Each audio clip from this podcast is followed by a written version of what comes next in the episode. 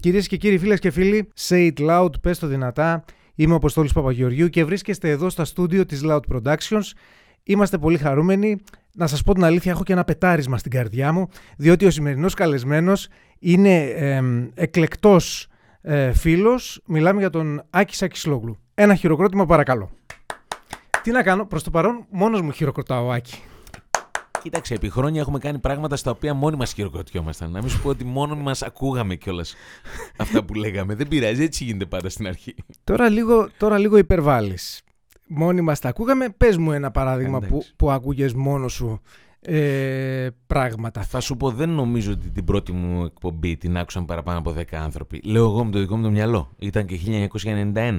Ε, αλλά σε κάθε περίπτωση σαν τον ε, Διογέννη είμαστε. Βγαίνουμε με το φανάρι και τους μαζεύουμε έναν έναν τους ανθρώπους. Έναν έναν τους, χα... τους κερδίζεις και όλους μαζί τους χάνεις στα μίντια, αν δεν είσαι σωστός. Κάνεις λοιπόν μια πολύ μεγάλη προσπάθεια να φτάσεις ψηλά και με ένα, ένα, Ε, μικρό, βέβαια. ένα μικρό λαθάκι προσγειώνεσαι. Ε, βέβαια. Άκης Ακισλόγλου. Σε έχουν, ποτί- ε, σε έχουν ποτέ πει Σάκη Ακισλόγλου; Σχεδόν πάντα με λένε Σάκη. Προφανώς με μπερδεύουν με το Σάκη Ρουβά και δεν τους κατηγορώ γι' αυτό.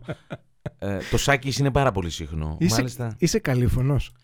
ε, όχι, απλά είμαι πολύ ωραίος. Γι' αυτό και προφανώς με μπερδεύουν με το Σάκη Ρουβά. Τι να κάνουμε, μερικοί άνθρωποι το έχουμε αυτό. Ε, πάρα πολύ συχνό είναι αυτό. Ε, και το Ακισλόγλου και το Σακισόγλου ή οτιδήποτε, αλλά το ζήτημα είναι οι Αμερικάνοι λέγανε. Ε, δεν πειράζει τι λένε για σένα, αρκεί να λένε σωστά το επώνυμό σου, λένε οι Αμερικάνοι. Ε, κάποια στιγμή το μαθαίνουν λοιπόν όλοι και θέλουν να το λένε. Δηλαδή είναι ένα δύσκολο επώνυμο, το Σακισλόγλου, οπότε εντάξει, είναι να, είναι, είναι να μην γίνει brand. Πες μου, έχεις ε, βρεθεί στο δρόμο και να πούνε «Οπ, ο Σάκης Λόγλου». Ναι, σπάνια. Όπως λέει ένας φίλος μου, ο Μπάμπης ο Μπατμανίδης, είμαστε μέτρη celebrity. μέτρη. Είμαι celebrity. Είμαι celebrities. Με έχουν πει κάποιοι πολύ παλιά, όταν ε, πρωτοέγινε πρόεδρος του ΣΥΡΙΖΑ ο Αλέξης Τσίπρας, με έχουν πει Τσίπρα, με έχουν μπερδέψει με τον Τσίπρα. Είμαι έναν ηθοποιό από τον Μπρούσκο. Αλλά να πούνε «Α, ο Σακισλόγλου, πολύ σπάνια. Άρα, γε- α, κοίταξε, το περίεργο δεν θα ήταν να σου πούνε σε ένα Τσίπρα. Συγγνώμη που το λέω. Το περίεργο θα ήταν να πούνε τον Τσίπρα Σακισλόγλου. Οπ, ο- ο Σακισλόγλου. Αν ποτέ συμβεί αυτό, δηλαδή να μπερδέψουν έναν ε, πρωθυπουργό με τον Άκη Σακισλόγλου, θα είναι μια πολύ μεγάλη δική μου επιτυχία. Καλά πας. Πάντως πρέπει να το πούμε. Διότι ο Άκης ε, Σακισλόγλου πρέπει να σας, ε, να σας πω εκτός από φίλος, εκτός από ε, συνάδελφος στα μίντια είναι. Θες να τα πεις εσύ ή να τα πω εγώ; Ε, όχι, είναι. εσύ, τι θα τα πω εγώ; Λοιπόν, είναι επιχειρηματίας, είναι δημοσιογράφος, είναι ιδιοκτήτης ε, ε, του Σάρωθρον, είναι... Ε, γι' αυτό είπες επιχειρηματίας. Κοίταξε, αν σκοτώσουν τους επιχειρηματίες, εμείς τζάμπα θα πάμε.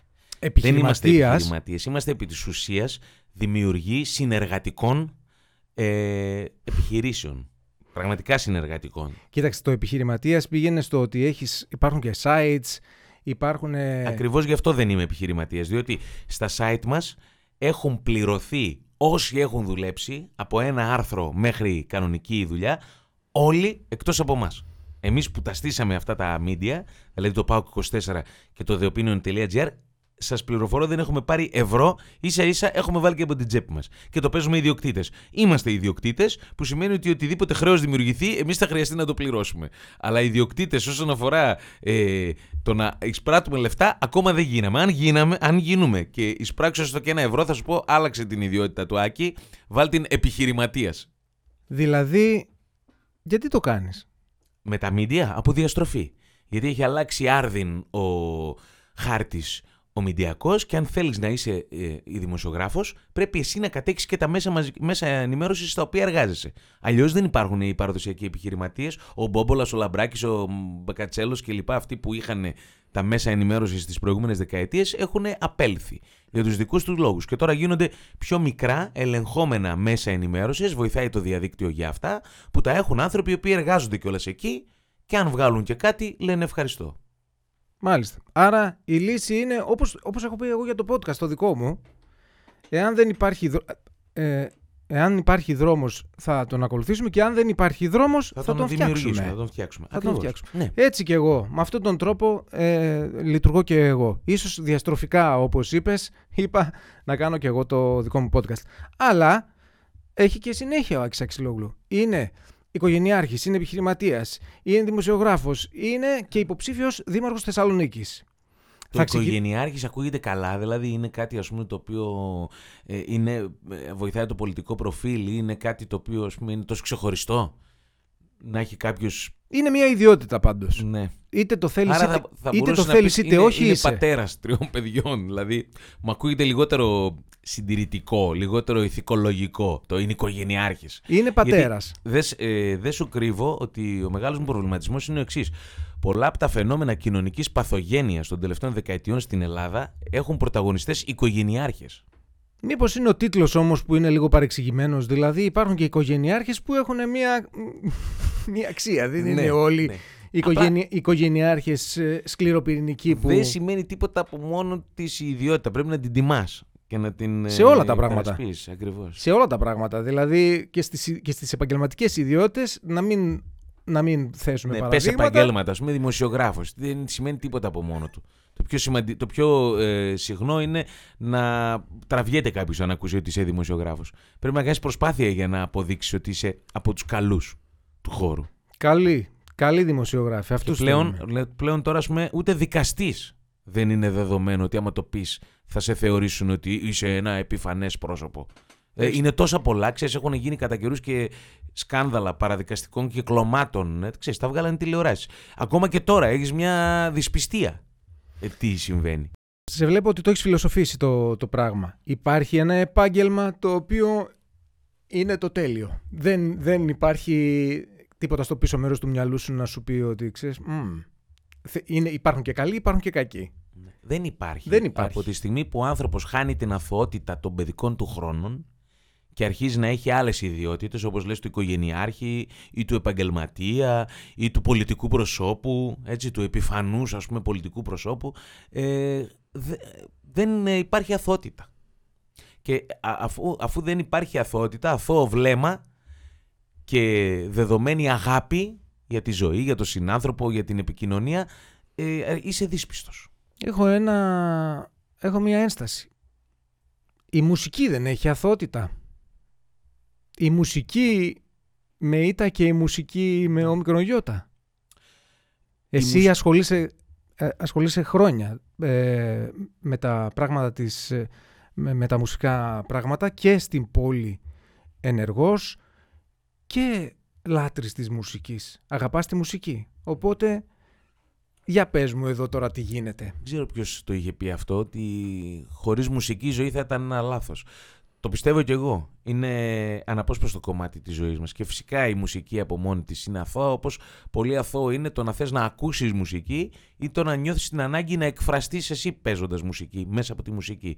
Όταν αρχίζει όμως η μουσική βιομηχανία, την οποία όλοι και εμείς την υπηρετήσαμε σαν ένα γρανάζι αυτού του συστήματος, καταλαβαίνεις ότι γίνεται προϊόν, γίνεται πώληση, ε, η πνευματική εργασία ενός ανθρώπου γίνεται προϊόν σε ένα ράφι ή κλικ στο YouTube και στο Spotify και εκεί κάπου ε, πάλι χάνει την αθωότητά του. Αλλά μονίμως νομίζω ότι ο άνθρωπος παλεύει με τις πονηριές του, παλεύει με τις ευκολίες και το στίχημα είναι όπου και να βρίσκεσαι να προσπαθείς να έχεις ένα καθαρό αθώο βλέμμα στα πράγματα θυμόμενος πάντα ότι όλα τελειώνουν, τίποτα δεν μπαίνεις μαζί σου, τίποτα δεν έχει αξία αν δεν τα μοιράζεσαι με άλλους ανθρώπους ε, και είναι πολύ σημαντικό να κοιμάσαι το βράδυ με καθαρή τη συνείδηση.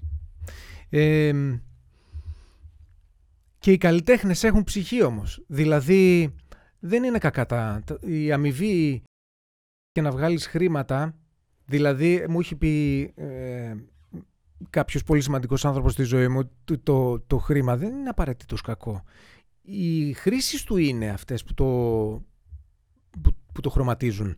Αν είναι καλές οι πράξεις σου ή κακές οι πράξεις σου. Ένας καλλιτέχνης και μάλιστα για πολύ μεγάλο χρονικά, χρονικό διάστημα με προβλημάτιζε αυτό, ένας, ένας ε, καλλιτέχνης οφείλει να θωρακίσει τα δικαιώματα της δουλειάς του.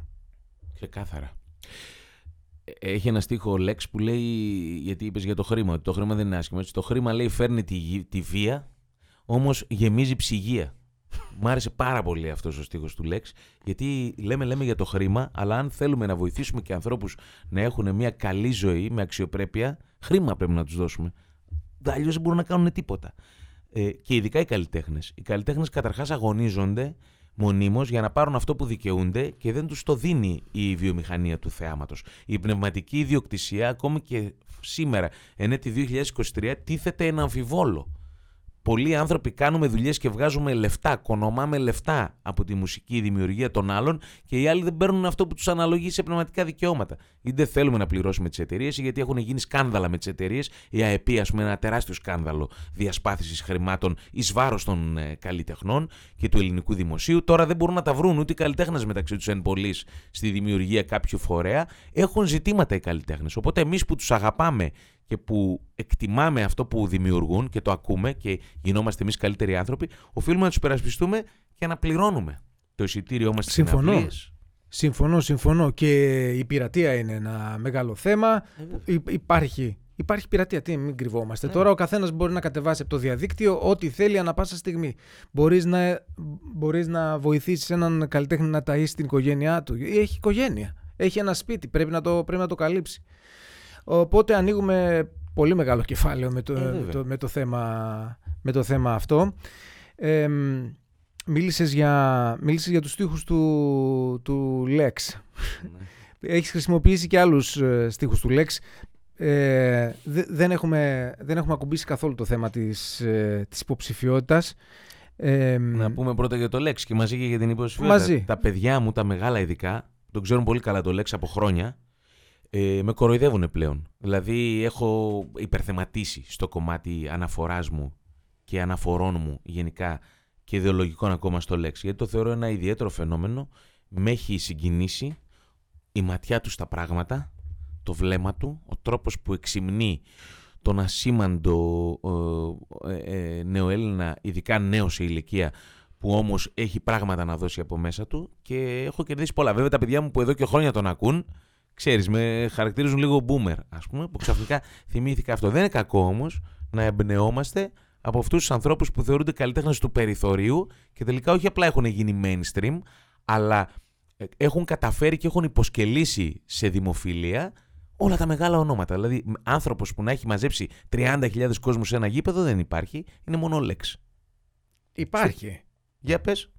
Παλιά. Ε, καλά, παλιά. Ε, παλιά. Ο Βασίλης δεν έχει, μα- δεν δεν έχει Μα, μαζέψει. για να τον δω τώρα τον Βασίλη, που είναι αγαπημένος μου άνθρωπος και φίλος, τώρα στο Καφτατζόγλιο που συμπληρώνει και 50 χρόνια δισκογραφίας και κάνει τον Ιούνιο συναυλία. Θα έχει 30.000 κόσμο. Απ' έξω θα είναι. Σαν τσαμπιά θα, Θα είναι. έχει. Θα έχει. Ήμουνα στη συναυλία του 1986, Γιώργος Νταλάρας, Βασίλης Παπακοσταντίνου στο Καφτατζόγλιο. Και ήμασταν πάνω από 50-55-60 άνθρωποι. Ε, ναι. Όπως ναι, ναι. φυσικά αντίστοιχα οι δυο τους κάναν και στο ΟΑΚΑ ή έκανε ο Σαββόπουλος στο ΟΑΚΑ με 80.000 κόσμο. Ήταν όμως άλλες οι εποχές. Τότε οι άνθρωποι, επειδή βγαίναν από τη Χούντα, διψούσαν για να ανταμώσουν για κοινές δράσεις, για συναυλίες και σιγά σιγά αυτό κατέπεσε. Γιατί, Γιατί το σύγχρονο marketing και η διαφήμιση και γενικά ο σύγχρονος τρόπος ζωής είναι ότι ζήσε μόνος σου, μέσα στο σπίτι σου, στους τέσσερις τείχους. Να είσαι εσύ Οχ, καλά οχ, και η οχ. οικογένειά σου. Και χάθηκε το μαζί. Έγινε το ότι εγώ κοιτάω τη δουλειά μου, κύριε. Γιατί, γε- γιατί έγινε αυτό, Ρεσιάκη. Γιατί Εντάξει. έχει γίνει αυτό; Γιατί, έχουμε, γιατί μας έχουν σμπρώξει στα, στα κουτιά; Είχαμε, είχαμε κουβέντα πάλι με άλλο αγαπημένο πρόσωπο. Όλα, όλα λέει είναι κουτιά. Ε, βγαίνεις από το κουτί του σπιτιού σου, μπαίνεις στο κουτί του αυτοκινήτου, πας στο κουτί της της δουλειάς σου. Αυτά. Έτσι, έτσι είναι. Ενώ ο άνθρωπος είναι συνυφασμένος με τη φύση ως ύπαρξη.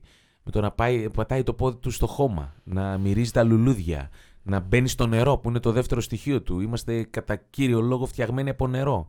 Ε, να αισθάνεται τον αέρα. Όλα αυτά τα χάσαμε. Και δεν μπορούμε, είναι λογικό η ισορροπία μας, η εσωτερική να έχει αλλάξει ακριβώς γιατί δεν έχουμε επαφή ούτε με τα στοιχεία από τα οποία ξεκινήσαμε, ούτε με τα στοιχεία στα οποία θα καταλήξουμε. Είμαστε, το σώμα μας έχει νερό, ασβέστιο, πετραδάκια δηλαδή που υπάρχουν παντού στη φύση και εμείς ε, υποκρινόμαστε ότι είμαστε κάτι άλλο. Δεν είμαστε κάτι άλλο. Αυτό το κάτι άλλο που υποκρινόμαστε, μ' αρέσει που φιλόσοφο μαζί σου, φίλε. Καθόμαστε με τις ώρε. Έτσι βγαίνει τώρα. Ε. Δεν Ναι. έχουμε κάποιο θέμα. Το ξέρουν οι Ναι, ναι. τηλεθεατές και Ναι. ακροατές που μας βλέπουν ότι είναι λίγο. Αυτό το, αυτό το προς τα έξω που θέλουμε να... που τώρα το κατηγορούμε... Δεν το κατηγορούμε. Δεν μας πολύ αρέσει. Δεν μας πολύ αρέσει. Έχει κατακυριεύσει τα πάντα. Το διαδίκτυο, τα, τι, τις επιχειρήσεις, μιας και μιλάμε για επιχειρήσεις. Εάν θέλεις, ε, ε, βρίσκεσαι σε μια διχασμένη κατάσταση της, της προσωπικότητάς του, εάν θέλεις, γιατί εσύ μπορεί να μην θέλεις να είσαι στο διαδίκτυο και στα social media για να δείχνεις τη Loud Productions, ε, συγγνώμη, τον εαυτό σου, να, δει- να μην δείχνεις τον εαυτό σου, αλλά η επιχείρηση, η επιχειρηματικότητα αυτή τη στιγμή δεν έχει άλλο τρόπο διαφήμισης, δηλαδή φυσικά και έχει, όμως τα- τα social media, το Instagram, το Facebook, τα ποσταρίσματα, τα, τα, shorts, τα short videos και όλα αυτά είναι η εποχή μας. Είναι αυτό που δουλεύει στην εποχή μας. Και δεν μπορείς ούτε πρέπει να πας κόντρα σε αυτό, δηλαδή να Ναι, το αλλά ακυρώσεις. τι Μπορείς γίνεται, να είμαι- βάλεις τους δικούς σου όρους. Όλα χρειάζονται. Τώρα, εγώ τι να πω, να πω ότι το AI δεν βοηθάει γενικώς. Ε, Ωραίο δύστιχο αυτό. δεν- Το AI Δεν βοηθάει. βοηθάει. Το Το AI, AI. βοηθάει. Να βγάλει ένα σύνθημα το GPT, νομίζω ότι αυτά τα έχει για πλάκα. Του πεις δώσε 10 ατάκες για διαφήμιση, Αχ. που να έχει μέσα το βοηθάει και το στηρίζει κλπ. Θα στα πει όλα μόνο του. Πάντως Δεν αν μπορείς να το, να το κάνεις, να το παρακάμψεις. Υπάρχει. Υπάρχει τεχνολογία, υπάρχουν τα social media. Υπάρχει το δεδομένο ότι κάθε δέκτης, γιατί και εμείς κάνουμε μια δουλειά και απευθυνόμαστε. Αν δεν απευθυνθ... Άμα θέλουμε να την κάνουμε μόνο για τον εαυτό μας, οκ.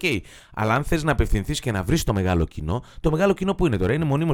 Τώρα, φαντάσου ότι εκεί έξω υπάρχει ο κόσμος στη στάση που όσο περιμένει το λεωφορείο, έτσι, με το δαχτυλάκι.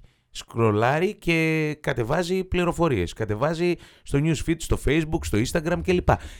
Οφείλεις να το συναντήσεις και δεν είναι κακό να το συναντήσεις. Ασχολήσου λοιπόν και με τα social media. Αλλά ασχολήσου και με την κανονική ζωή. Τα λέω σε σένα για να τα ακούσω εγώ. Γιατί και εγώ δυσκολεύομαι. Κάθε εβδομάδα το iPhone με ενημερώνει ότι αυξήθηκε ο χρόνος ε, καθημερινής, μέσης καθημερινής ε, ε, χρήσης ε, του κινητού σας. Συνέχεια. 6 ώρες, 6,5 ώρες, 7 ώρες. Μέσο όρο την ημέρα. Και δικαιολογούμε εγώ και λέω, Μα είναι η δουλειά μου. Πρέπει να ποστάρω, πρέπει να δω τι έγραψε ο άλλος, πρέπει να βάλω γενικά τα θέματα του site και του ραδιοφώνου, να ενημερώσω τον κόσμο ότι ξεκινάω μια εκπομπή, αλλά όλα αυτά είναι δικαιολογίες. Α, εκεί, κάντα σε 4 ώρες, σε 3 ώρες. Αφού τα κάνεις τόση ώρα, αφού πριν κοιμηθείς είσαι καμιά ωρίτσα εδώ για να χαλαρώσεις το κινητό σου, θα δεχτείς και τις συνέπειες. Και οι συνέπειες είναι ότι πλέον όλοι ακολουθούν τα κούκι μας και ξέρουν τι μας αρέσει και μας το πασάρουν. Και αυτό είναι ένα κακό, αλλά όχι και τόσο ιδιαίτερο κακό. Και δεύτερον, ότι χάνουμε τη δυνατότητα να κάτσουμε να διαβάσουμε ένα βιβλίο, να δούμε ένα ωραίο ντοκιμαντέρ ή ένα- μια ωραία ταινία στην τηλεόραση. Πρόσεχε, να βγούμε έξω και να πάμε σε ένα σινεμά. Λέει ο άλλος: Δεν μπορώ εγώ το σινεμά γιατί στο Netflix το σταματάω όποτε θέλω. Ναι, αλλά το σινεμά είναι μια ολόκληρη τελετουργία. Θα βγεις, θα πας, θα δεις μαζί με άλλους ανθρώπους. Έχει συν, ε, συνεμπειρία. Μετά θα κάνεις μια βόλτα. Αυτό δεν πληρώνεται, Αποστόλη μου. Δεν πληρώνεται. 6 ευρώ κάνει το ειστήριο του θεάτρου του κινηματογράφου τις καθημερινές, 8 το Παρασκευό Σάββατο και ένας καφές μετά ή μια μπύρα και μια βόλτα. Αυτό εδώ είναι ψυχοθεραπεία. Δεν πληρώνεται με τίποτα και ούτε μπορεί να στο δώσει ο ψεύτικος κόσμος των μέσων κοινωνικής δικτύωσης. Που τον θέλουμε και αυτόν, αλλά είναι εικονικός. Είναι πραγματική ζωή. Ε, πώς μπορούμε να βάλουμε ένα φρένο στο, στην ανεξέλεκτη χρήση; Τώρα πες μου τι σε ρωτάω; Εδώ δεν το έχουν λύσει άλλοι και άλλοι, ας πούμε, πολύ, πολύ μεγαλύτεροι. Ναι, ασκήσεις Αλλά- είναι αυτές. Γιατί είναι εξάρτηση. Όπως ένας καπνιστής ασκείται στο να μην καπνίζει 20, πα- 20 τσιγάρα την ημέρα, αλλά 15, έτσι και ένας χρήστης των ε, μέσων κοινωνικής δικτύωσης και γενικά του κινητού πρέπει να πει εγώ 5 ώρες ήμουν χθες, 4,5 θα κάνω σήμερα. Αυτή είναι η αρχή, αν ε, ξέρεις, και, και του δρομικού κινήματος ακόμα, ότι, του, ή του αθλητισμού συνολικά. Θέλεις να κάνεις κάποιες επιδόσεις. Σιγά σιγά. Πιο σημαντικό καμιά φορά είναι εκεί που δεν τρέχεις καθόλου να τρέξεις 5 χιλιόμετρα, παρά να τελειώσεις πιο γρήγορα έναν μαραθώνιο. Και εκείνο καλό, αλλά όλοι κάπως πρέπει να ξεκινάμε. Μια προσπάθεια αυτοβελτίωσης. Γιατί στη ζωή, εγώ νομίζω, Αποστόλη, ότι πρέπει να βελτιωνόμαστε κιόλας, να αλλάζουμε, να αλλάζουμε, να προσαρμοζόμαστε και όσο μπορούμε να βελτιώνουμε πράγματα δικά μας, Η, στοιχεία αγα... μας. η αγαπημένη μου ατάκα, η αγαπημέ... από τις αγαπημένες μου ατάκες, την, την πασάρω ως θεωρία μου, ως φιλοσοφία μου. Είναι προτιμώ να είμαι 6 που θέλει να γίνει 9 παρά 8 που θέλει να μείνει 8. ναι. Μ' αρέσεις.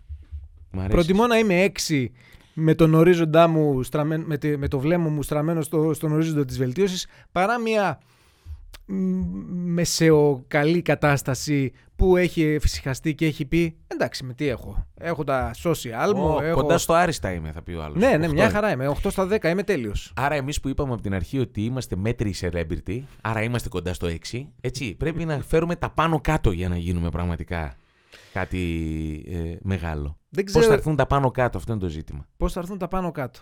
Λοιπόν, άκου τώρα. Μα, μ' αρέσεις. Ε, έχω πρόταση. Έχω την, τη, τη σκέφτομαι. Δεν ξέρω πού να την εφαρμόσω. Δεν ξέρω πού να την πασάρω. Εσύ είσαι λίγο τον, τον media, είσαι πιο, ε, πιο μπασμένος τέλος πάντων στα πράγματα. Μπορεί να με βοηθήσεις εσύ. Έχω σκεφτεί την ημέρα χωρίς κινητό τηλέφωνο. Παγκόσμια ημέρα χωρίς social media. Χωρίς social media, χωρίς tablet, χωρίς... τι- Να βγουν όπως υπάρχει ημέρα χωρίς αυτοκίνητο. Πού, πού πάμε να καταθέσουμε τις ιδέες μας για τις, τις παγκόσμιες ημέρες. Υπάρχει καμιά υπηρεσία εδώ, τίποτα κάπου στο, Ναι. στα, στα ΚΕΠ. Να τους πω καμιά, καμιά ωραία ιδέα που έχω. Επίσης, εμ, στα σχολεία γιατί δεν έχει μπει... ε, μ- μάλλον δεν ξέρω, λι- να μην λέω πράγματα που δεν ξέρω. Έχει μπει το, το κομμάτι της τεχνολογίας, η διαχείριση της τεχνολογίας σαν ένα Όχι. σαν, σαν ένα κεφάλαιο. Δεν, δεν ξέρω. Εγώ, εμένα ο γιος μου που είναι μέχρι πρώτη γυμνασίου δεν το έχω ακούσει. Νομίζω Αν ότι υπάρχει- σαν ύλη μαθημάτων δεν έχει μπει καν το κομμάτι μέσα ενημέρωσης. Με τα παλιά παραδοσιακά μέσα ενημέρωσης, την τηλεόραση και το ραδιόφωνο και τις εφημερίδες. Έχει μπει ως κομμάτι εκπαιδευτικού προγράμματος, αλλά όχι μάθημα. Και Μάθημα. ε, εκεί Μάθημα. αναρωτιέσαι και λες ρε παιδιά, οκ, καλά και τα θρησκευτικά. Αλλά άμα δεν εκπαιδεύσεις τον μαθητή να χειρίζεται σωστά τα μέσα ενη- που τον ενημερώνουν, πώς θα είναι ένας σωστός πολίτης. Και υπάρχουν και διάφορα πλοκάμια. Να... Ακούγεται λίγο συνωμοσιακό, λίγο μαφία ακούγεται αυτό με τα πλοκάμια. Λοιπόν, υπάρχουν διάφορες, ε, ε, διάφορα πράγματα τα οποία μπορεί κάποιος να προβληματιστεί. Δηλαδή, για παράδειγμα, τα, τα παιδιά σου είναι σε μια ηλικία που ξέρουν ακριβώς τι είναι το gaming. Υπάρχει ένα, ένα μεγάλο κομμάτι κόσμου που έχει αγανακτήσει με τα παιδιά τους που προσπαθούν να τους πούνε σήκω, πάμε έξω, πάμε να παίξουμε Ναι. μπάλα. Όχι, δεν μπορώ. Εγώ είμαι gamer, στο λέω ειλικρινά, αλλά εμ, κάπου πρέπει να υπάρχει και μια εκπαίδευση, κάπου πρέπει να ξέρει και ο γονιός. Όταν, για παράδειγμα τώρα στα video games επάνω, πας σε αυτά που είναι, εν πάση περιπτώσει, χειροπιαστά, tangible, που γράφει επάνω τις ηλικίες που λέει έως 16, έως 12, έως 3, έως... Δε- Ρώτα 10 γονείς. Οι 5 θα ξέρουνε. Μήπως σου είπα και πολλούς. Τι σημαίνει αυτό το, το, το, το 13, ξέρεις τι σημαίνει; Αγοράζεις ένα, ένα video game για το, για το παιδί σου το οποίο μπορεί να είναι ακατάλληλο. Μπορεί να έχει τα πάντα. Βία, σεξ, ε, ε, διάφορες παράνομες δραστηριότητες. Γιατί δεν το ψάχνεις αυτό το πράγμα; Ξέρεις κάτι, με τρία παιδιά εγώ προσωπικά που είναι από πανεπιστήμιο μέχρι έκτη δημοτικού ε, έχω προβληματιστεί πάνω σε αυτό το ζήτημα. Θέλω να σου πω ότι ε, επέλεξα το κλασικό σύστημα που εφαρμόζουν οι περισσότεροι γονείς, το σύστημα με τα τρία ου, κουτουρού δηλαδή, ε, μεγαλώσαν οι γονείς. Είμαστε εραστέχνες, δεν υπάρχουν πτυχία γονιού. Ε, όλοι μαθαίνουμε με βάση το πώς ήμασταν εμείς παιδιά και μας μεγάλωσαν οι γονείς μας, ε, προσαρμόζουμε κάποιες ιδέες που έχουμε στο χρόνο που, που έχουμε ελεύθερο στις δουλειές μας σε ε, τυχαία και σημαντικά γεγονότα που μπορεί να έχουν συμβεί και μας έχουν αλλάξει τον τρόπο που βλέπουμε τη σχέση με τα παιδιά μας. Η αλήθεια είναι ότι όσο περισσότερο ασχολούμαστε με τα παιδιά μας δεν είναι δεδομένο ότι θα έρθουν καλύτερα αποτελέσματα. Δηλαδή και εμείς μεγαλώσαμε μόνοι μας, τα παιδιά, οι γονείς μας είχαν τις δουλειές τους και μας αφήνανε και είχαμε τον κίνδυνο των ναρκωτικών, είχαμε τον κίνδυνο των ε, games έξω στα ε, μπιλιαρδάδικα και στα ηλεκτρονικά, είχαμε ζητήματα με ασφάλεια τις νύχτες κλπ. πάντα η κοινωνία θα είναι σε εξέλιξη και κάποιο κακό έξω θα παραμονεύει. Τα παιδιά δεν είναι χαζά. Τα παιδιά θέλουν ένα υγιές οικογενειακό περιβάλλον, μία ενθάρρυνση, ένα χαμόγελο, μία στήριξη ότι πιστεύω σε σένα και ε, θα το βρούνε το δρόμο τους και φυσικά κάποια στιγμή τουλάχιστον να μπαίνουν κάποια όρια. Τα οποία πάντα αυτά λίγο θα τα ξεπερνάνε. Εμείς θα κάνουμε τους χαζούς ότι δεν το καταλαβαίνουμε αυτό και θα τους αφήνουμε. Σιγά που δεν το καταλαβαίνουμε, το καταλαβαίνουμε και κάνουμε απλά τα κορόιδα. Γιατί και τα παιδιά πρέπει να κάνουν και τη σκανδαλιά τους, πρέπει να κάνουν και την αλητία τους, πρέπει να πούνε και το ψέμα τους. Τα κάναμε όλοι ρε λέει αυτά. Έτσι. Γι' αυτό εγώ λέω αγκαλιά, αγάπη, αγάπη, ε, ε, ε υγεία μέσα στην. Ε, να είναι καλά και στην υγεία τους και τα παιδιά είναι πολύ σημαντικό αυτό και ένα καλό παράδειγμα. Να είμαστε εμείς σωστά παραδείγματα. Γιατί ό,τι και να λέμε στα παιδιά μας, μην πας εκεί, μην κάνεις αυτό. Όταν εμείς είμαστε οι πρώτοι που το παραβαίνουμε, γιατί είμαστε αυθεντίες, γιατί είμαστε οι γονείς, ας πούμε, που είμαστε μεγάλοι, το παιδί ακυρώνεις δηλαδή εσύ ο ίδιος όσα είπες στο παιδί σου. Λέει να ζε, ζακέτα να πάρεις. Έλα ρε μάνα, εντάξει. Ή να προσέξει. Ε, καλά που μου το πει. Αν δεν μου το έλεγες, δεν θα πρόσεχα. Δηλαδή στο τέλος γινόμαστε γραφικοί όταν επαναλαμβάνουμε κάποια πράγματα. Τα παιδιά είναι μικρά. Δεν είναι χαζά. Είναι πανέξυπνα. Σε πολλά ζητήματα έχουν και καλύτερα αντανακλαστικά και από εμάς. Και καλύτερο ένστικτο από εμάς. Λοιπόν, οπότε καλύτερα σε αυτά τα τρία. Επειδή ξέρω ότι και εσύ έχεις παιδιά και σε απασχολεί πάρα πολύ το να είσαι κοντά στο παιδί σου, να το προσέχεις. Ε, Α χαλαρώσουμε λίγο σε αυτό το κομμάτι η δική μου ιδέα, αυτό που έχω εφαρμόσει εγώ, όλα είναι ωραία που, όσα λες. Pure gold. Όλα όσα λες είναι εκπληκτικά. Εγώ θα έλεγα και κάπου σιγά σιγά θα κλείσουμε και το πρώτο μέρος εδώ του podcast. Θα, ε, θα έλεγα στους γονείς, παίξτε με τα παιδιά σας. Παίξτε με τα παιδιά σας. Είτε μπείτε στη διαδικασία να μάθετε να παίζετε video games. Δεν δεν ξέρω αν είναι εύκολο ή στην ηλικία που είμαστε μπορούμε να το κάνουμε. Να είστε δίπλα τους, να είστε δίπλα τους, να δει, να δει, ο, να δει ο γιος σου ότι προσπαθείς και εσύ να, να μάθεις αυτό το, το ρημάδι, ας πούμε, το, το ποδοσφαιράκι που παίζει. Προσπάθησε. Εάν δεν τα καταφέρεις, δεν πειράζει. Να θυμάται το παιδί σου, γιατί φυσικά πρέπει να παίζουμε μπάλα, πρέπει να παίζουμε κτλ. Προσπάθησε να είσαι εκεί. Εγώ αυτό κάνω και νομίζω ότι κάτι έχω καταφέρει. Λοιπόν, Άκη, πρέπει να κάνουμε διάλειμμα. Βέβαια. Να πούμε το, ότι ο χορηγός του podcast Γελάω. Είμαστε εμείς οι ίδιοι. Είμαστε εμείς οι ίδιοι. Την... Η Loud Productions, σποτάκια, ραδιοφωνικά, ε, τηλεοπτικές παραγωγές, κείμενα, εκφωνήσεις. Όλα αυτά μπορείτε να τα βρείτε στη Loud Productions. www.loudproductions.gr. Στο πρώτο podcast είχα κάνει τη διαφήμιση και δεν είπα τίποτα. Εμείς είμαστε χορηγοί, αντεγιά. έτσι. Λοιπόν, συνεχίζουμε σε λίγο.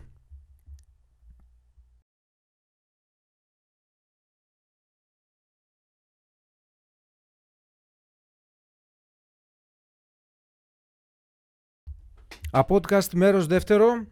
Ε, Αποστόλης Παπαγεωργίου, εδώ σήμερα μαζί με τον Άκη Σακισλόγλου. Ε, πάρα πολλά και ενδιαφέροντα πράγματα λέμε. Αναλύσαμε στο, στο πρώτο μισό. Ε, πες μας Άκη λίγο μερικά πράγματα για το στούντιο σου αρέσει. Εδώ πέρα σου θυμίζει λίγο το, το, τα, τα παλιά ραδιοφωνικά... Ε... Παρακολουθώ χρόνια την ε, προσπάθεια που κάνεις. Α, και χαίρομαι πάρα πολύ που έτσι είσαι ένας από τους ανθρώπους που παράγουν ηχητικό υλικό γιατί ξέρω πόσο αγαπάς αυτό το πράγμα οπότε έχουμε κι εμείς μια σίγουρη ε, λύση, επιλογή όταν χρειαζόμαστε κάτι, κάποιο σποτάκι να κάνουμε, κάποια παραγωγή έτσι, γιατί και στις ιδέες σου να πούμε στους ε, τηλεθεατές και ακροατές ότι γνωριζόμαστε πάνω από 25 χρόνια και ε, η αγάπη για τον ήχο βγαίνει πολλές φορές και στη συζήτηση που κάνουμε για τη μουσική αλλά και γενικά η τέχνη της διαφήμισης, της ηχητικής διαφήμισης είναι καταπληκτική, είναι μαγική. Πρέπει να δώσεις στον κόσμο εικόνες μέσα από ήχους, από φράσεις. Έχει φιλολογική δουλειά, έχει ε, μοντάζ πολύ σημαντικό και ηχοληψία πολύ ιδιαίτερη. Έχει αυτό το χάρισμα το να μπορεί ο άλλος να έχει ωραία φωνή για να πει κάτι. Κάτι το οποίο είναι και χάρισμα, αλλά δουλεύεται κιόλας και βελτιώνεται. Άρα λοιπόν είσαι σε ένα χώρο μαγικό. Και επειδή ξέρω πόσο σου αρέσει η δουλειά που κάνεις, ε, κάθε φορά που έρχομαι βλέπω και κάτι καινούριο και αυτό είναι που, που με κάνει να λέω το φιλαράκι μου βρίσκεται στο σωστό δρόμο. Προσπαθούμε. Προσπαθούμε να κάνουμε, να κάνουμε ωραία και δημιουργικά πράγματα. Ε, είπες για την ε, ωραία φωνή και μιας και το αντικείμενό μας, το αντικείμενό σου κυρίως ε, τα, τα περισσότερα χρόνια ήταν και η μουσική. Θυμάμαι ένα πολύ ωραίο, μια πολύ ωραία ατάκα που είχε πει ο Χρήστος Τιβαίος. Βρισκόμασταν σε μπουάτ εκεί στην, στη Γιάννη Αγγέλου. Πώς λεγόταν εκεί; Η Γιάννη Αγγέλου είναι, αν εννοείς αυτό, είναι η Βάρδια. Είναι η, ε, το πλατό. Το πλατό. Και στην κάτω τούμπα είναι η Βάρδια. Και στα δύο έπαιζε τότε ο Χρήστος. Στο, Πότε στο- ένα από τα δύο. Στο πλατό, στο ε. πλατό. Λοιπόν, ήμασταν, ε, ήμασταν κάποιοι, κάποιοι άνθρωποι εκεί στο, στο, στο live, πολύ ζεστό, το ορθογώνιο Ε, εκεί το, Εννοείται. το πλατό, μια, μια ιστορία καταπληκτική. Ο Χρήστος Τιβαίος, ε, πάρα πολύ κοντά μας, μια, μια κατάσταση πάρα πολύ όμορφη και ξεκινάει, ξεκινάει τα τραγούδια, λέει πάρα πολύ ωραία, όμορφα όλα όσα συμβαίνουν μέχρι εκείνη την ώρα.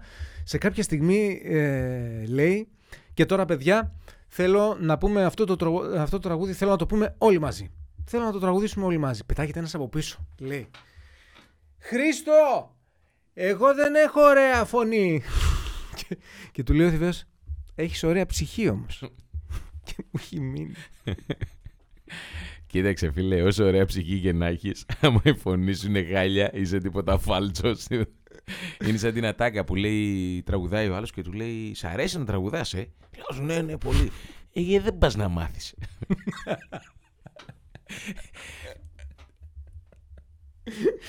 Κοίταξε, επίσης υπάρχει... από την άλλη, έχω τον φίλο μου, τον Σταύρο τον Κόλκα, ο οποίος έχει ένα πρόβλημα στο ρο. Όχι πολύ, καθα... πολύ μεγάλο πρόβλημα, αλλά το καταλαβαίνεις ότι δεν πατάει και τόσο. Τώρα θέμα δοντιού είναι, θέμα οδοντοστοιχεία, κάτι, μάλλον κάτι τέτοιο είναι.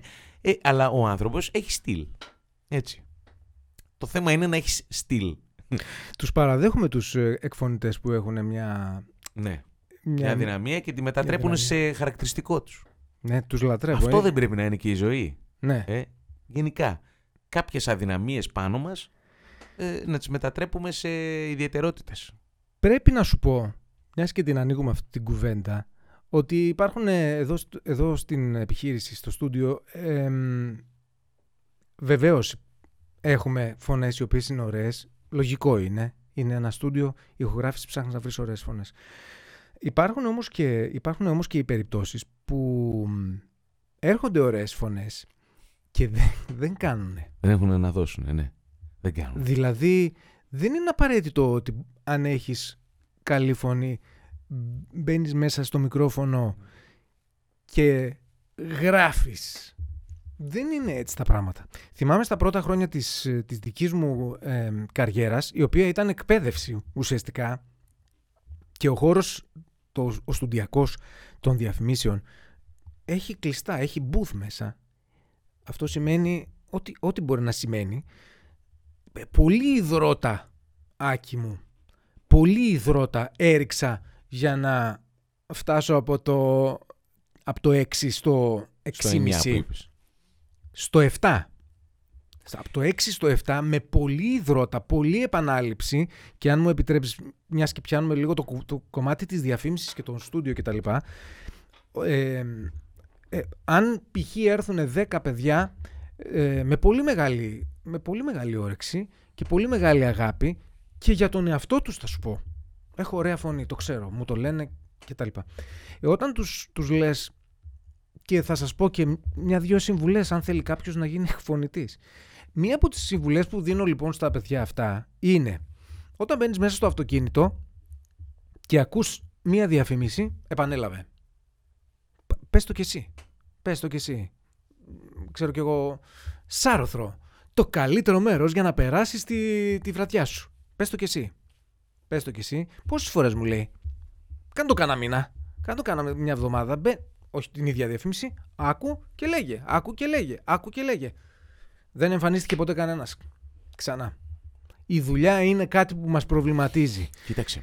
Εδώ τώρα ανοίξει ένα πολύ μεγάλο θέμα στην εκπαίδευση και ειδικά στην εξειδίκευση και στην ε, πρακτική άσκηση και στο κομμάτι ε, ολοκλήρωσης κάποιων σπουδών ε, που έχουν να κάνουν με τεχνική, όχι τόσο με γνώση φιλολογική ή με γνώση επιστημονική, με μαστοριά, με τέχνη. Ε, θα σου πω μόνο ότι στο Βυζάντιο υπήρχαν οι συντεχνίες, υπήρχαν ολόκληρα εργαστήρια στα οποία πήγαινες, θα Θα σου πω ατάκες που τις ξέρεις τώρα και τις χαρακτε... και τις χρησιμοποιείς με μεταφορική έννοια. Όταν πήγαινες, ήσουν το τσουτσέκι. Τσουτσέκι τι ήταν; Ήταν αυτός που πήγαινε εκεί και του έλεγε ο μάστορας, βλέπε. Και δεν μιλάμε μόνο ας πούμε για αργο, αργύρο χρυσοχοΐα ή για ε, κάτι άλλο τέτοιο. Ας πούμε μιλάμε ότι ακόμα και η ζωγραφική έτσι ήταν. Για να πας στο εργαστήρι του Μιχαήλ Άγγελου ας πούμε, έτσι, δηλαδή έπρεπε να περάσεις από τα στάδια που απλά καθάριζες τους μουσαμάδες όπου θα γράφαν οι ζωγράφοι. Αυτό τις τελευταίες δεκαετίες λόγω της πολύ μεγάλης εξειδίκευσης, λόγω της, ε, του ότι τα περισσότερα πράγματα παράγονται μόνο στην Κίνα ή παράγονται εντελώς μαζικά και βιομηχανικά και δεν έχουν να κάνουν με μαστοριά και τέχνη. Χάθηκε. Αντίστοιχα, δεν υπάρχει εργαστήριο παραγωγής ε, σποτ. Υπάρχει, έλα, κάνει την εκφώνησή σου και φύγε. Άρα σε θέλω έτοιμο. Δεν μπορείς εσύ να βάλεις εδώ δύο παιδιά να έρχονται και να σκουπίζουν μόνο και θα έρθει και η ώρα τους πότε θα κάνουν σποτ. Αντίστοιχα, το ίδιο πρόβλημα έχουμε και εμείς στη δημοσιογραφία. Στη δημοσιογραφία έρχονται τα παιδιά 21-22 χρονών και θέλουν να γίνουν ελεύθεροι ρεπόρτερ, να πιάσουν ένα ματσούκι και να πούνε το ρεπορτάζ. Δεν γίνεται, βρε αγόρι μου. Πρέπει πρώτα, να γίνετε πρώτα τσουτσέκια. Πρώτα πρέπει να δεις πώς το κάνει ο άλλος. Κάτσε και βλέπε. Το κάτσε και βλέπε Μέχρι το 2000 στη δημοσιογραφία υπήρχε 2010, όπου υπήρχαν τα μεγάλα newsrooms σε εφημερίδες με 70-80 άτομα και καθόταν ο νέος δημοσιογράφος, ο Άκης, και την ώρα που καθόταν και έλεγε Τι να κάνω τώρα, λέγανε Περίμενε, θα σου πούμε. Έβλεπε τον συνάδελφό του δίπλα, τον πιο μεγάλο, να παίρνει το τηλέφωνο και να κάνει ρεπορτάζ. Να ρωτάει. Να του απαντάνε το τηλέφωνο ή να μην του το απαντάνε. Και εκεί να επιμένει. Δεν έχει νόημα να σου πω εγώ, αν δεν σηκώνει το τηλέφωνο ο άνθρωπος που ψάχνεις, εκεί θα τον πρίζεις, θα επιμένει, μέχρι να πει κάτσε να το σηκώσω γιατί αυτός δεν πρόκειται να σταματήσει. Και να σου το πω, θα το ξεχάσεις. Αν με έχεις δει να το κάνω εγώ, και μετά από μία ώρα που παίρνω τηλέφωνα συνεχόμενα, βγάζω το ρεπορτάζ και την άλλη μέρα το βλέπεις γραμμένο, εσύ που άκουσες και τι μου λέγε στο τηλέφωνο ο τύπος, τότε μαθαίνεις πραγματικά. Σκέψου κάνω την αυτή την αναλογία σε όλες τις δουλειές. Ακόμα και στην ιατρική, όλα τα νοσοκομεία έχουν γιατρούς που σκέψει πόσο μορφωμένος είναι ένας γιατρός, ο οποίος έχει τελειώσει και την ειδικότητά του και έχει πάει να δουλέψει σε ένα νοσοκομείο. Έτσι. Ε, έχει ήδη μια δεκαετία εμπλοκής με το αντικείμενό του. Και παρόλα αυτά, με το που θα μπει στο νοσοκομείο, θα του πει ο χειρουργός ή ο ορθοπαιδικός ή ο παθολόγος, κάτσε και βλέπε. Κάτσε και βλέπε. Και σιγά σιγά κάνει τα πιο απλά. Κάνει υποδοχή των ασθενών, Κάνε απλά μια ακτινογραφία και φέρνει σε μένα να τη δω. Έλα να τη δούμε μαζί, να σου πω τι βλέπω στην ακτινογραφία. Μιλάμε τώρα για την ύψιστη εργασία, έτσι, που είναι η ιατρική. Που είναι λειτουργήμα, γιατί λέγαμε πριν για επαγγέλματα και για λειτουργήματα. Αν ένα, ένα αντικείμενο είναι 90% λειτουργήμα και 10% επάγγελμα, είναι η ιατρική. Γιατί σώζει ζωές. Και ακόμα και σε αυτή τη δουλειά θέλει εργαστήριο. Θέλει να ξεκινήσεις ως τσουτσέκι. Όποιος έχει την υπομονή σήμερα και κάνει κάτι, θέλει να κάνει κάτι, ονειρεύεται κάτι ένας πιτσυρικά 17-18 χρονών, ότι θέλει να το κάνει. Ο γιος μου θέλει να γίνει προπονητής ποδοσφαίρου, για παράδειγμα. Φίλε, πρώτα τσουτσέκι θα γίνεις. Για να φτάσεις να είσαι ο Γκουαρδιόλα που παίρνεις 10 εκατομμύρια το χρόνο. Αν δεν ξεκινήσεις από τσουτσέκι, δεν θα γίνεις ποτέ Γκουαρδιόλα. Μήπως φταίει λίγο και το γεγονός ότι έχουμε πολλούς ε, δασκάλους παντού; έχουμε πολλά μαθήματα παντού. Έχουμε πολλούς εξειδικευμένους και πολλούς γνώστες του αντικειμένου στο ίντερνετ. Ανά πάσα στιγμή μπορείς να δεις τα πάντα και να τα κατεβάσεις. Δεν είναι κακό πράγμα αυτό, Ακή. Δηλαδή ότι κάποιος 17, 18 χρονών, 20 χρονών του αρέσει το Photoshop και κάθεται και το, και το, μελετάει. Ναι. Και το σκίζει και το μαθαίνει. Τι του λείπει αυτού; Δηλαδή έχει κάτσει, έχει κάτσει και αυτός έχει, έχει δει. Έχει δει από μόνος του. Έχει το, έχει το δικό του δάσκαλο. Τι δεν έχει. Όλα αυτά είναι στοιχεία τα οποία μπορούν να σε βοηθήσουν να είσαι καλύτερος όταν θα σε δει ο άλλος και θα σε επιλέξει. Όλα απαραίτητα είναι, χρειάζονται. Κάτι γίνεται ε, όμως. Εσύ στην εποχή σου, όταν ήθελες να πας να δουλέψεις ένα ραδιόφωνο, δεν έκανες, δεν προσποιούσουν ότι κάνεις μόνος σου εκπομπή; Για να ε, βελτιωθείς. Ε, αντίστοιχα, τώρα κάποια παιδιά έχουν την τεχνολογική δυνατότητα όντως να κάνουν και να το ηχογραφούν και να κάνουν και ιντερνετικό ραδιόφωνο χωρίς ε, ε, άλλα μέσα από μόνοι τους ή να ηχογραφούν αυτό που, που λένε, να κάνουν κανάλι στο YouTube. Όλα αυτά μπορούν λίγο να βελτιώσουν τα skills σου μέχρι να έρθει η ώρα να σου πει κάποιος, Ελά, εδώ δείξε μας τι κόλπα κάνεις. Αυτό είμαστε. Τα κηδακτηλουργοί είμαστε. Πρέπει κάποια στιγμή να δείξουμε τι κόλπα ξέρουμε. Τώρα που τα μάθαμε τα κόλπα είναι άλλου παπά Ευαγγελίου. Πάντως, εγώ στη δική μου την εργασία και επειδή καθημερινά μιλάω με νέα παιδιά και προσλαμβάνω νέα παιδιά στα μίντια που έχουμε, ε, ποτέ δεν ρώτησα φέρε το πτυχίο σου. Ποτέ δεν είπα φέρε το πτυχίο σου. Σίγουρα ρώτησα που άλλο έχεις δουλέψει. Και σίγουρα έδωσα την ευκαιρία και είπα γράψει το κείμενο. Όταν αρχίσουν τα οι δικαιολογίε, αυτό δεν το ήξερα, δεν μου το είπε κανένας ή γιατί να το κάνω εγώ αυτό ή έτσι, τότε είναι ένα δείγμα ότι ο άλλος δεν είναι διατεθειμένος να, να μείνει στο χώρο, να μάθει, να την κατακτήσει τη γνώση. Μάλιστα. Θέλω να κάνουμε μια κουβέντα για την... Ε, αλλάζουμε εντελώς, ρώτα. Θέλω να κάνουμε μια κουβέντα για την ε, υποψηφιότητά σου. Θέλω να μου πεις τι, ε, τι ακριβώς σκέφτηκες, τι ακριβώς σκέφτηκε το κεφάλι σου και είπε ας κάνω και αυτό. Ναι. Καταρχάς το τελευταίο που είπα ήταν ας κάνω και αυτό. Πραγματικά. Πέρασε ένα μεγάλο χρονικό διάστημα που το είχα πολύ βαθιά ριζωμένο μέσα μου ότι θέλω να το κάνω. Θέλω να ασχοληθώ με τα, την τοπική αυτοδιοίκηση. Θέλω ρε παιδί μου. Και για να το συνδέσουμε με τα προηγούμενα, δεν έχεις έρθει ουρανοκατέβατος, έχεις καθίσει και έχεις δει πώς γίνονται τα πράγματα από την καλή και από την ανάποδη 12 χρόνια στην τοπική αυτοδιοίκηση. Εντάξει, ναι, σε ένα μικρότερο δήμο, που ήταν ο Δήμος Ευκαρπίας. Έχω υπάρξει. 23 χρονών ήμουν ο νεότερος ε, τότε στη Δυτική Θεσσαλονίκη, εκλεγμένος ε, δημοτικός σύμβουλος και μάλιστα με μονοσταυρία. Δηλαδή πήγαινε σε σπίτια και αυτοί που θέλαν να στηρίξουν το δικό στο ψηφοδέλτιο, αν ψήφιζαν εσένα, δεν θα ψήφιζαν έναν άλλον συγγενή, ξάδερφο, φίλο. Κατάλαβες τώρα. Δηλαδή, το να πας και να ζητήσεις ψήφο γενικά είναι απόστολε κάτι το οποίο με κάνει να αλλάζω γνώμη για πολλούς πολιτικούς. Δεν λέω για όλους, αλλά όλοι έχουν αποκτήσει το respect μου από τα 23 μου όταν κατάλαβα τι χρειάζεται να κάνει ένας που θέτει τον εαυτό του προς ψήφιση και ζητά ψήφο, σταυρό. Λοιπόν, οπότε το έζησα αυτό το πράγμα, είδα πώς ε, νιώθεις και όταν βάζεις ένα στόχο και τον πετυχαίνεις, γιατί υπήρξα και στην αντιπολίτευση που έκανε την κριτική, τη δίκαιη, την άδικη, την εύκολη κριτική, γιατί έξω από το χορό πολλά τραγούδια λέμε. Ε, ε, έζησα όμως και τη χρονική στιγμή που πήραμε εμείς τη διοίκηση, ήμουνα πρόεδρος Δημοτικού Συμβουλίου. Ε, όταν ήμουν πρόεδρος Δημοτικού Συμβουλίου, μάλλον μόνο με τους δικούς μας Δημοτικούς Συμβούλους, ποτέ με την αντιπολίτευση. Και ήταν αρχή μου ότι αυτός που είναι στην αντιπολίτευση έχει δικαίωμα να πει και μια κουβέντα παραπάνω, να μιλήσει και περισσότερο και ε, να θέσει όλα τα ερωτήματα που έχει να θέσει. Γιατί εσύ κρίνεσαι που διοικείς. Ο άλλος έχει μόνο τη δυνατότητα του Δημοτικού Συμβουλίου να μοιραστεί κάποιους προβληματισμούς. Λοιπόν, είδα τι σημαίνει να βάζεις και μεγάλους στόχους και να πετυχαίνεις κάποιους από αυτούς, αλλά κάποιου να αναγκάζεσαι να πεις: Συγγνώμη, δεν τα καταφέραμε. Και αυτό ανθρώπινο είναι. Μέσα στο πρόγραμμα είναι. Μετά έκανα ένα μεγάλο κενό από το 2010 μέχρι τώρα, όπου ναι, μεν υπήρχα ως πολιτικών. Είχα την άποψή μου, την εξέφραζα, μάλλον να, ξέρεις, δηλαδή δεν, δεν δίσταζα να πω ακριβώς αυτό που πιστεύω και εδώ και καιρό είναι μέσα μου βαθιά ριζωμένη αυτή η επιθυμία να ασχοληθώ με την τοπική αυτοδιοίκηση.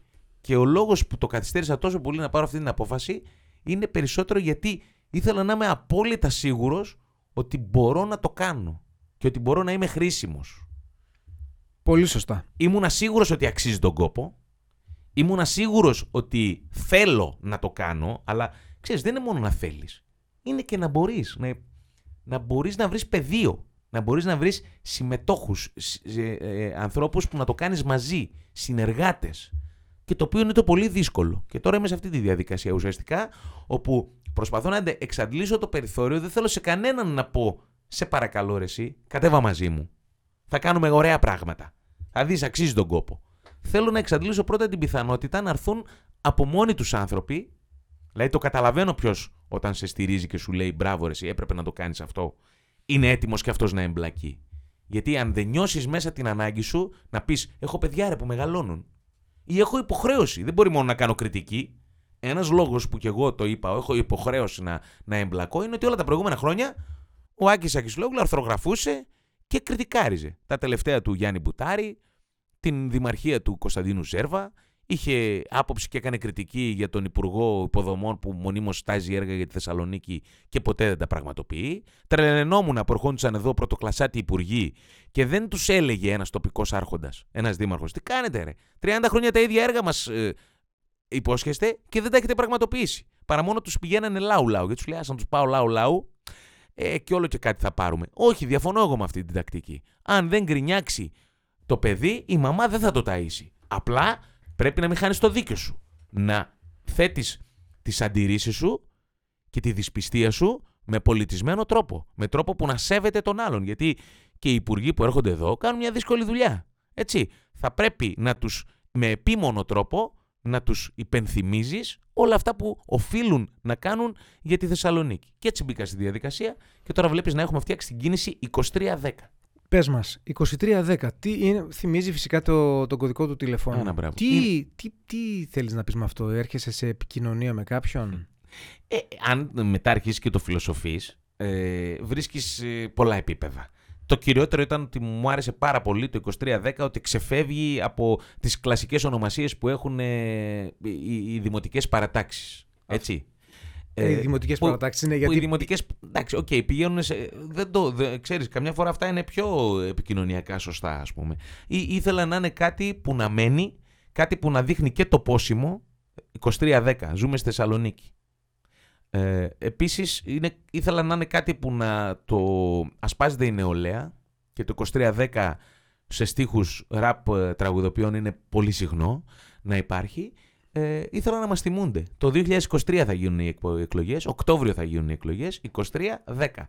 Δέκατος μήνας ε, και... Wow. Ναι, έτσι. Το είπα και σε πολλούς φίλους και μου είπαν την άποψή τους, οπότε την έλαβα σοβαρά υπόψη μου και κατεβαίνουμε ως κίνηση 23-10 για τη Θεσσαλονίκη. Μάλιστα. 23-10 για τη Θεσσαλονίκη. Σε ακούω λίγο στα όρια της αγανάκτησης. Όχι, λίγο του, λίγο του θυμού. ε, έχεις, έχεις, φυσικά έχεις πράγματα στο, μέσα στο μυαλό σου, πώς θα κινηθείς, φαντάζομαι, τις, ένα πρόγραμμα, ένα...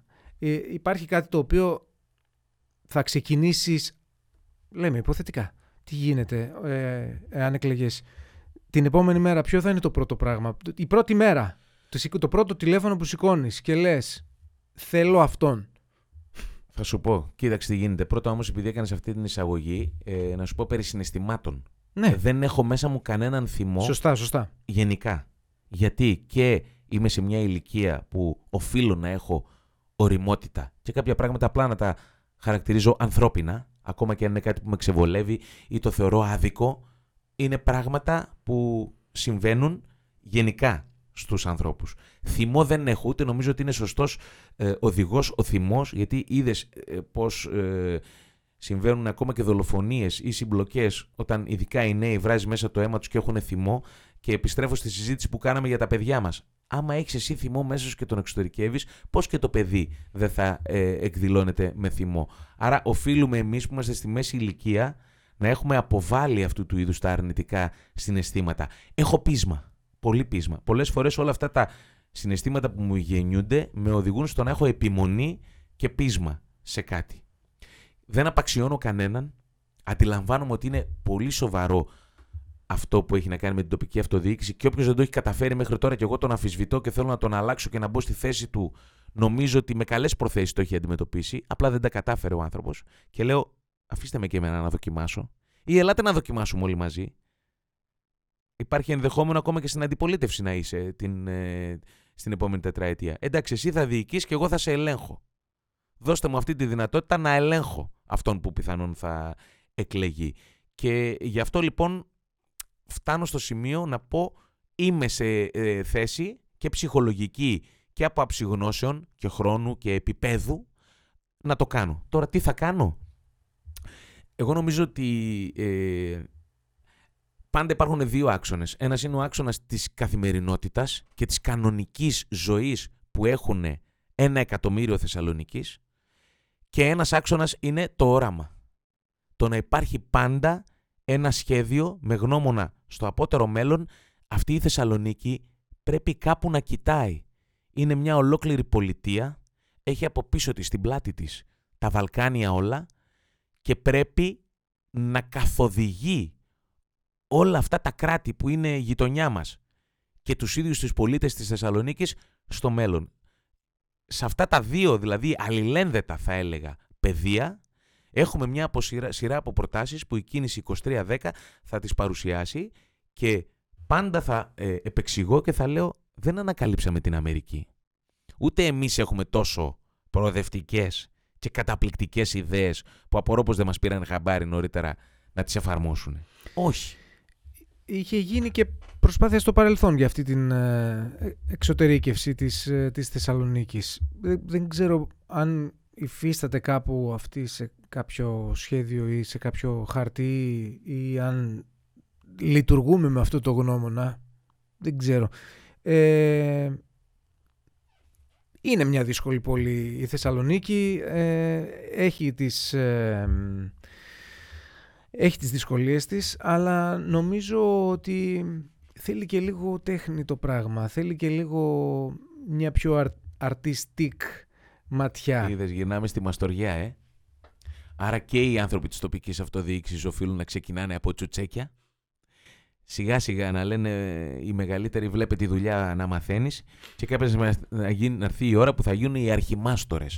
Ο Δήμαρχος δηλαδή κατά κάποιο τρόπο πρέπει να είναι αρχιμάστορα και να έχει μία αγάπη για αυτή τη δουλειά που κάνει. Πρέπει να έχει μια εμπιστοσύνη στους ακριβώς από κάτω που δεν είναι οι φυστάμενοι του αλλά είναι συνοδοιπόροι τους σε αυτή την προσπάθεια. Έτσι. Και ε, πρέπει με κάποιο τρόπο να εμπνέει. Αν αυτό το καταφέρει, ο, ο δήμαρχος δεν ανάγκη να ανεβαίνει πάνω στον, στο αυτοκίνητο το απορριμματοφόρο και να καθαρίζει ο ίδιος τα σκουπίδια. Ο άνθρωπος όμως, άντρας ή γυναίκα, γιατί ξέρεις είναι και πολλές γυναίκες τώρα, που καθαρίζουν, καθαρίζουν τα δικά μας τα σκουπίδια, οφείλουν να πιστεύουν στο δήμαρχό τους και να δουλεύουν και για αυτόν να λένε ότι αν τώρα εγώ αφήσω τον κάδο και πάμε παρακάτω επειδή βιαζόμαστε και γύρω-γύρω από τον κάδο έχει σκουπίδια, θα εκτεθεί και ο Δήμαρχος, θα είναι κρίμα και για τους πολίτες που πληρώνουν τα δημοτικά τους τέλη και πληρωνόμαστε εμείς που είμαστε πίσω από τον κάδο και μαζεύουμε τα απορρίμματα. Άρα, τι οφείλει να κάνει ένας Δήμαρχος, Οφείλει να φτιάξει ένα τέτοιο περιβάλλον όπου ο εργαζόμενος του Δήμου να δουλεύει σωστά, με τα γάντια του, με τα μέσα προστασίας του, στα σωστά ωράρια του, να αμείβεται σωστά, να μην έχει ανασφάλεια ότι θα χάσει τη δουλειά του, να μην έχει κάποιον να τον υποτιμά και να τον τρέχει και να τον εκφοβίζει.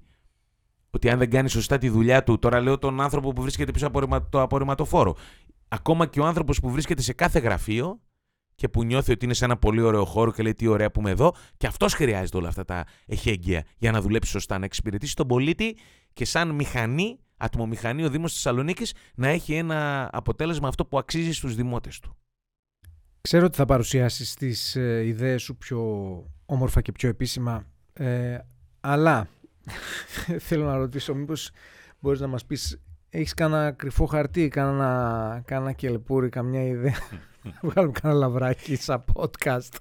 δηλαδή, για παράδειγμα, έχεις κάτι το οποίο εγώ, για να είμαι ειλικρινής, είχα ενθουσιαστεί θα, θα σου μιλήσω από προσωπικής πλευράς. Είχα ενθουσιαστεί πολύ με τον ποδηλατόδρομο εκεί στην, ε, στην Εγνατία, στην Καραμαλή τέλος πάντων. Και όπως ήρθε, έφυγε. Στεναχωρέθηκα. Δεν ξέρω, κάτι δεν πήγε καλά. Είχε πολύ. είχε, είχε καλό. Ε, είχε κίνητρο, πώς το λένε. Ε, δεν, δεν μας έκατσε. Ναι. Και αυτό είναι ένα ζήτημα. Ξέρεις κάτι, και εμένα μου αρέσουν πάρα πολύ οι ποδηλατόδρομοι και φυσικά η οδός Καραμαλή πρέπει να έχει ποδηλατόδρομο. Το ζήτημα είναι όταν κάποια πράγματα γίνονται άρπα αδικούν και τις προθέσεις των εμπνευστών τους, αλλά αδικούν και τους ίδιους τους ποδηλάτες. Δηλαδή, σκέψτε τώρα ότι πολλοί ποδηλάτες μπήκαν στη, στη διαδικασία να αντιμαχούν με ιδιοκτήτες που δεν ήθελαν εκεί το χώρο ή με ανθρώπους που δεν είχαν που αλλού να παρκάρουν και το βάζανε εκεί δίπλα και δημιουργείται όλο αυτό. Εμείς θα απαιτήσουμε μια κοινωνική συμφωνία. Και δεν θα είμαστε εμείς που θα πούμε εκεί θα γίνει ποδηλατόδρομος. Γιατί, συγγνώμη, Απόστολε, αλλά εγώ είμαι δημοσιογράφος. Δεν είμαι συγκοινωνιολόγος. Εμείς πρέπει να δώσουμε τον τόνο και να βάλουμε τους ανθρώπους που είναι επιστήμονες να κάτσουν να κρίνουν πού ακριβώς θα γίνουν ε, οι ποδηλατόδρομοι και με ποιο τρόπο. Να κάτσουν να συνδιαλλαγούν και με τους ιδιοκτήτες εκεί, τους επαγγελματίες της περιοχής και με τους ποδηλάτες και με τους οδηγούς και εμείς όταν θα πάρουν την απόφαση και θα πούνε «Ακή, αυτό πρέπει να γίνει». Φέρε μας να το παρουσιάσουμε στο Δημοτικό Συμβούλιο, να πείσουμε σύσσωμο το Δημοτικό Συμβούλιο ότι είναι σωστό να γίνει αυτό. Τότε θα το παρουσιάσουν και εμείς θα πούμε κάντε το. Κάντε το και το χρηματοδοτούμε. Και φυσικά είναι κατάντια στα Δημοτικά Συμβούλια οι αποφάσεις να μην παίρνονται με ισχυρή πλειοψηφία, να μην πω ομόφωνα. Αυτό κάτι δείχνει. Δείχνει ότι πολλά έργα προχωράνε χωρίς την σύμπνοια της αντιπολίτευσης. Άρα και μιας μερίδας των πολιτών. Εμείς δεν έχουμε να φοβηθούμε κάτι. Όλες οι αποφάσεις θα παίρνονται ομόφωνα. Θα κάνουμε αυτό που λέει και η αντιπολίτευση. Θα κάνουμε την αντιπολίτευση να συμφωνεί μαζί μας. Αν δεν συμφωνεί, θα το ξανασκεφτόμαστε και μόνο αν, αν είναι μεγάλη ανάγκη θα προχωράμε κάτι. Και στα βασικά τα θέματα που έχουν να κάνουν με την ποιότητα ζωής, γιατί να μην είναι μαζί μας η αντιπολίτευση; Γιατί αν της πούμε αγοράζουμε 100 απορριμματοφόρα, η αντιπολίτευση να πει όχι; Γιατί άμα της πούμε προσλαμβάνουμε εργαζόμενους, η αντιπολίτευση να πει όχι; Γιατί αν της πούμε ότι αυτό το σχέδιο για τους ποδηλατόδρομους λύνει προβλήματα ετών, να, να πούνε όχι και να μην πούνε ναι; Αυτό οραματίζομαι εγώ. Μια συνεργασία μεγάλη στα βασικά ζητήματα του Δήμου Θεσσαλονίκης. Και όχι να βλέπουμε από τηλεοράσεως, γιατί μεταδίδονται και από την TV100 οι συνεδριάσεις, κοκορομαχίες και συνεδριάσεις Ben Hur ορών, όπου τα σημαντικότερα θέματα φυσικά συζητιόνται στο τέλος, που έχουν μείνει τρεις και ο κούκος μες στο Δημοτικό Συμβούλιο. Αυτή η απαξίωση του Δημοτικού Συμβουλίου δεν έχει να κάνει ούτε με λεφτά, ούτε με καινοτόμες ιδέες. Με απλή, καλή διάθεση υπάρχει να γίνονται σωστές συνεδριάσεις και δημοκρατικές συνεδριάσεις. Αυτό λοιπόν το δεσμευόμαστε. Τώρα άλλα κρυφά χαρτιά επίπεδου λεφτά να ρίξουμε κλπ. Όχι, όχι, όχι, προς δεν, δεν, δεν λέω αυτό. Άκη, ο χρόνος μας, ο χρόνος μας τελείωσε. Σε ευχαριστώ πάρα πολύ. Ε, αισθάνομαι ότι έχουμε αφήσει πράγματα να πούμε, οπότε επιφυλάσσομαι όταν θα πλησιάζουν και οι εκλογές να, να έχουμε repeat. Ε, σε ευχαριστώ πάρα πολύ. Ε, μεγάλη μου τιμή και καλή επιτυχία φυσικά σε ό,τι κάνεις. Εσύ μη σταματήσεις στιγμή να κάνεις αυτά τα podcast και, και την υπόλοιπη δουλειά σου την, ε, ε, με τις παραγωγές. Γιατί ξέρεις κάτι, τεχνολογία μπορεί να υπάρχει και πάντα θα βελτιώνεται η τεχνολογία. Πάντα όμως θα αναζητάτε το περιεχόμενο. Αυτό που οι Αμερικανοί λένε content και είναι σε όλα τα μέσα ενημέρωσης το ζητούμενο. Αν δεν υπάρχει περιεχόμενο, όσο καλό περιτύλιγμα και να βάλεις με τη χρήση των μέσων κοινωνικής δικτύωσης, αποτέλεσμα δεν θα έχουμε. Ωραία. Σας ευχαριστούμε πάρα πολύ. Ε, σας ευχαριστούμε που μας παρακολουθήσατε. Ε, a podcast, say it loud. Γεια χαρά.